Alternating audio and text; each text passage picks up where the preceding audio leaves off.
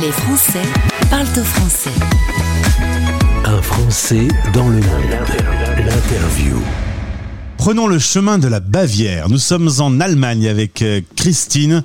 Christine, c'est une sacrée histoire. Vous allez euh, devoir euh, suivre et vous accrocher parce que l'expatriation, elle en connaît un rayon. Bonjour Christine. Bonjour Gauthier, ça va bien? Bah ça va très bien, on s'est parlé il y a quelques jours parce que tu as un concept euh, de livre mémoire génial. Eh bien, écoutez euh, le podcast. Aujourd'hui, on va s'intéresser à toi et à ton histoire d'expatrié. Un truc assez drôle, c'est que tu pars avec ton sac à dos en Amérique du Sud et là, alors que tu n'aimes ni les Allemands ni spécialement l'Allemagne, tu vas tomber amoureuse d'un Allemand. Oui, effectivement, c'est une ironie de la vie.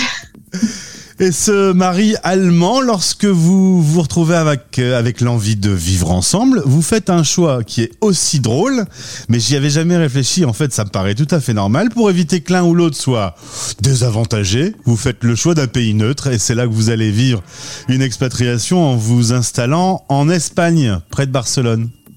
Exactement, on s'est installé à Barcelone, euh, puisque euh, comme ça, comme moi je ne parlais pas allemand et que lui ne parlait pas français, et que les deux langues qu'on avait sinon en commun, c'était l'anglais et l'espagnol.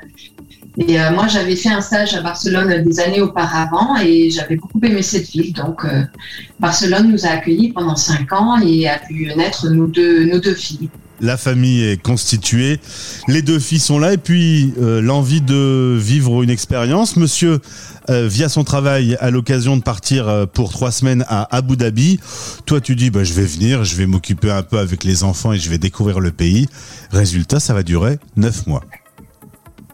Voilà, alors ça euh, c'était intéressant parce que c'était vraiment la première expatriation et effectivement, je, pense que j'ai fait, j'ai commis à Abu Dhabi toutes les erreurs qu'on peut commettre au début d'une expatriation. Avec laquelle, par exemple euh, Pas simple à gérer, mais je pense que ça m'a énormément servi pour la suite et ça tombait bien parce que c'est que le début. Qu'est-ce qu'on fait comme erreur, par exemple?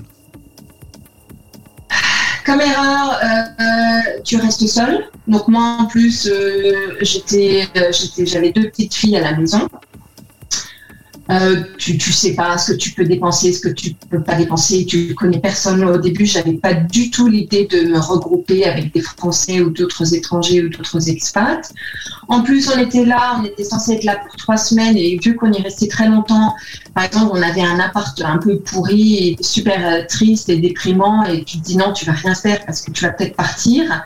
Et après, ça c'est quelque chose aussi que j'ai appris qui m'a beaucoup servi, d'autant plus qu'on a eu des, des expatriations qui sont toujours terminées plus vite que prévu. Dès que tu arrives, tu fonces, tu perds pas de temps tu t'installes comme si tu devais y rester toute ta vie, et même si ça dure que trois mois, au moins tu, commences à creuser ton trou et à creuser les racines. Et ça, ça m'a en fait énormément servi. Ça me fait penser à Madonna quand elle part en tournée, elle demande que sa chambre soit toujours la même. Euh, c'est un peu dans le même esprit, c'est d'avoir des repères un peu pour pas être perdu. Exactement, oui, oui, tout à fait. Oui, puis des petites choses, des petits. Euh, euh, toujours d'avoir au moins, même si c'est dans un appart-hôtel, le début, d'avoir deux trois, euh, deux, trois objets clés qui sont les objets de la maison qui, qui, qui sont, qui sont chers et qui maintenant euh, nous ont accompagnés partout et qui ont beaucoup de valeur sentimentale à nos yeux, à tous. Après Abu Dhabi, il y aura l'Angleterre, la France, Singapour, la Corée, l'Inde. Euh, c'est beaucoup de cultures différentes. Qu'est-ce qui t'a enrichi dans ces différentes rencontres? Chaque pays, euh, chaque pays est différent et, moi, pour moi, je vois ça, c'est ce que je dis, c'est une chasse au trésor. Chaque pays, j'arrive, une fois que la famille est installée, je vais chercher le trésor. Et alors, tu as des pays où tu as le trésor, qui, tu le vois tout de suite, il est, il est beau, il est mignon, il est sexy. Tu en as d'autres où il faut plus creuser, il faut vraiment aller chercher.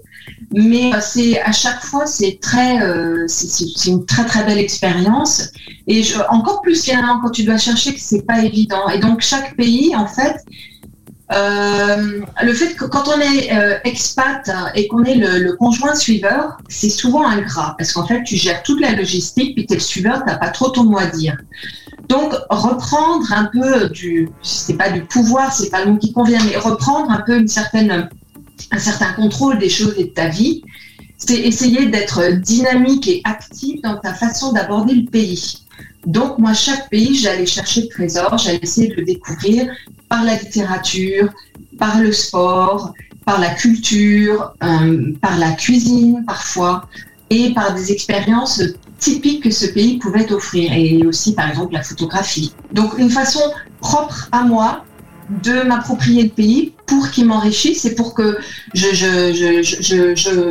une expérience qui soit la plus euh, constructive et riche possible. Sur la radio des Français expatriés, Christine, tu donnes plein de conseils très pratiques. J'écoute attentivement ce que tu dis et retenez bien, par exemple, de chercher le trésor. Si je te dis, par exemple, en Inde, ça a été quoi ton trésor? Il faut, savoir qu'en Inde, au début de notre expatriation, j'ai dit à mon mari une chose. J'ai dit, écoute, il y a un pays, je te préviens, je veux pas qu'on y aille, et je veux pas qu'on y vive, c'est l'Inde. Et euh, peut-être dix ans plus tard, dit, ah, ma chérie, on va aller en Inde. Donc, euh, l'Inde, c'est un pays, bon, c'est un pays, de toute façon, euh, tous ceux qui connaissent ce pays, je pense, te diront, tu arrives en Inde d'une certaine façon et tu repars, tu es une autre personne. Ça semble cliché, mais c'est vraiment ça. Euh, L'Inde, en fait, c'est un, pays qui a une culture incroyable qu'on ne soupçonne pas. Et même Delhi, enfin New Delhi, qui est une, ville qui est très difficile, moi, je trouve. Euh, c'est un petit peu comme Rome, avec tu as des ruines de partout, c'est Rome avec le Colisée, ben, à Delhi, tu as des ruines de partout, tu as des traces de civilisation ancienne, de, de lutte, de différentes influences. Donc c'est un pays euh, au niveau culturel qui est extrêmement riche. Et puis après, avec plein de nationalités, de, de, de, de dialectes, de, de, de, genres différents, de cuisines différentes, beaucoup de choses à découvrir. Et puis un pays qui te pousse face à tes retranchements, euh, euh, voilà, qui te, qui te vraiment, qui te met au bord des choses face à toi et qui te force à prendre les choses en main.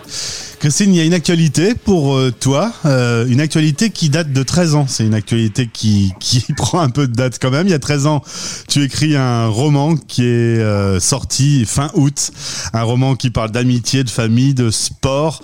Le bouquin est sorti quasiment par hasard. Hein. Une amie t'a incité à, à proposer ton texte sur un concours et tu as gagné ce concours. Le livre s'appelle Et la vie repris à petite foulée. Ça y est, c'est sorti. Euh, quand tu l'as eu dans les mains, alors que tu l'avais écrit 13 ans plus tôt, tu t'es dit quoi? Ah, c'est des, émotions très très belles et très fortes parce que en fait quand tu écris c'est très solitaire et quand tu es face à des refus bon bah tu te dis bon bah ça vaut rien ce que j'ai écrit mais en fait je pense que quand tu écris tu, tu, tu veux quand même toujours aller à la rencontre des gens. Finalement c'est une façon de communiquer. Et donc le fait qu'il soit refusé euh, c'est dire bah, je vais pas pouvoir communiquer de cette façon-là. Donc tu te dis bon bah je vais tirer un trait, c'est pas grave.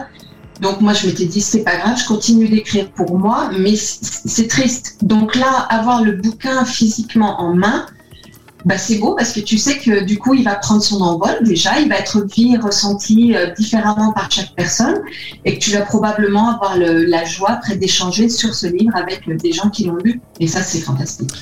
Eh bien voilà, c'est la promo qui commence pour toi maintenant et, en passant sur Stéréo Chic, il y a un lien pour pouvoir acheter ce livre depuis euh, la maison d'édition Jouvence. Je te souhaite le meilleur, euh, Christine. Belle histoire que tu viens de nous raconter, plein de richesses et ben, je pense que l'histoire est loin d'être terminée. Merci beaucoup Gauthier, c'était super de pouvoir euh, être encore avec toi aujourd'hui. Les Français parlent français.